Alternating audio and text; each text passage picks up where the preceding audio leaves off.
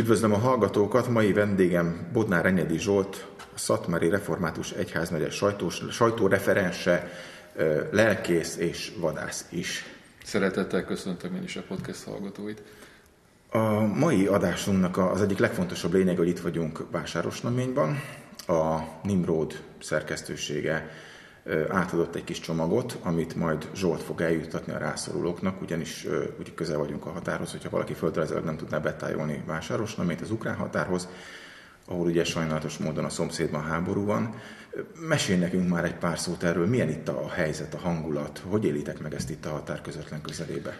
Először is köszönöm az adományt, amelyet a szerkesztőség eljuttatott.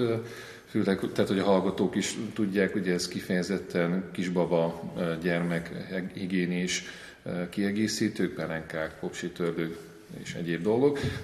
A megelőző folyamatok, illetve a krízis elindulása azért itt az itt élőkben azért egy óvatos félelmet azért generált. Ezt mindenféleképpen el kell mondani.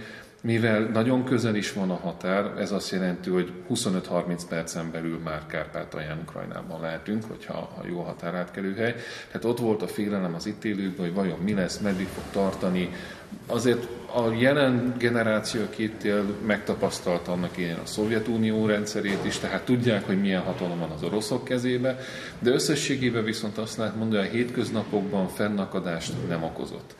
Nagyobb félelmet keltett az, amikor ugye a határmenti településeken megjelent a Magyar Honvédségnek különféle alakulata, akik tulajdonképpen egy, egy karitatív segítésként vannak itt, hogy minden gördülékenyebben érkezzenek meg a, a segélyadományok, a különféle karitatív szervezeteknek a munkáját segítik. Értem. Nem szeretnék most itt a vadászokat kiemelni, meg a vadállományról se, de úgy tudom, hogy egy nagyon nagy erős összefogás alakult ki itt a vadászok körében. Erről tudsz egy pár szót mondani? Így van.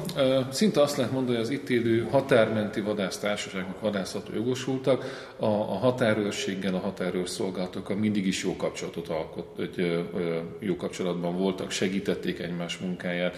Ugye a, a határmenti vadásztársaságokban nagyon jó a, az arány is, nagyon sok vadász tulajdonképpen az adóhivatalnak dolgozója, illetve ugye határőrszolgálatot is teljesít, tehát összességében megvoltak az áthallások, az átjárhatóság, és mindig is segítették egymás munkáját. Ugye a területismeret kapcsán ugye a vadászok mindig is jelezték, ha láttak valami furcsaságot, vagy hogyha a határőrök láttak elhullott vadat, vagy sérült, vagy, vagy furcsa mozgású vadat, akkor viszont szóltak. Tehát ez, ez mindig is jól működött. Most ebben a helyzetben annyiban változott, hogy ugye itt most egy, egy nagyobb határőr jelenléttel számolunk, és ezért a helyi vadásztársaságok először is próbáltak az élelmezésben segíteni. Aztán ugye ennek volt most már egy, egy megyei alapja is, a, a Kamara megyei szervezete megszervezte nagyban is a gyűjtést, és még ezen túl is ment a dolog, ugyanis a, a jótékonysági vadászat és a CIC között ugye megszületett a Fehován az együttműködés. Ennek az első lenyomata az, hogy a Záhonyi helynél egy, egy, egy mobil konyhát állítottak fel, és melegétkezéssel várják a, az ide érkező menekülteket. Tehát azt lehet mondani, hogy a társadalomnak minden szegmense és a vadászok is erősen kiveszik a részüket ebből a, ebből a nehéz helyzetből. És hogy látod, mennyire lett ez ilyen reakciós a dolog? Tehát mennyire léptek bele a vadásztársaságok, szeretnének segíteni, vagy az egyéni vadászok? Teljes mértékben. Terjed -e ez a... Terjed teljes mértékben. Azt lehet mondani, hogy nincs a magyar társadalomnak olyan része, olyan szegmens, ahol ne lenne százszázalékos a megmozdulás, és ebben a vadászok is hogy benne vannak. Tehát úgy gondolom, hogy mindenki az adott lehetőségét százszázalékosan kihasználja, igyekszik segíteni, és a vadásztársaság hatóságokkal felhívva a kapcsolatot, azt is, választ is kaptuk, hogy volt, ahol például a, a kompetenciát ajánlották fel, konyhakészen feldolgozzák, fűzzenek belőle, juttassák el, van, aki gépjárművet ajánlott fel, van, aki szálláshelyet ajánlott fel, ugye most még, mivel nem indult meg az őszbak szezon, még ott vannak a vadászházak szabadon, tehát van, ahová tudom, hogy fogadnak be. Egy-két éjszakára, meg felajánlották a honvédség számára, hogy esetleg a katonák tudjanak pihenni, tehát mindenki igyekszik maximálisan helytállni ebben a helyzetben. Ugye tevékenyen részt veszel itt a munkálatokban, a szállításban, meg egyéb logisztikában. Hogy látod, mire van szükség? Tehát mi, mi az, amire egyébként hiányból? Bármilyen meglepő, most azt kell, hogy mondjam, jelenleg minden megvan. Az első néhány nap jelentett fennakadást, tehát ez a február utolsó három napja tulajdonképpen, amíg, amíg ki nem alakult az a logisztika, ki nem alakult a magának az egésznek a struktúrája, mit hová, merre, és már azt lehet mondani, hogy március 1 az összes magyarországi segélyszervezet, karitatív egyesület itt volt, hozták, Dunántúltól kezdve külföldről megérkeztek a segélyszállítmányok.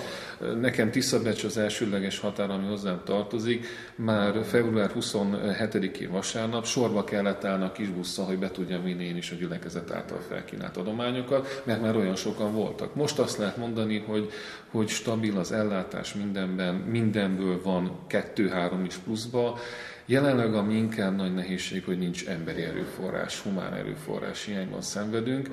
Ugyanis azért képzeljék a hallgatók maguk azt, amikor a vadidegenből érkezik valaki egy vadidegen helyzetbe, egy összezárva több napon át keresztül a határon várakozó, tehát nem ritka az, hogy az ideérkező családok elmondják, hogy 48 órán keresztül szabad ég alatt töltötték az időt, kapnak egy kis melegedést, melegételt, regisztráció megtörténik, elvégzik a hivatalos orvosi vizsgálatokat, és utána ugye valamerre megyünk, hogy merre, azt még ők se tudja nagyon sok, és azért látjuk, hogy most már itt azért a lelki dolgok, a mentális dolgok elég erőteljesen kijönnek.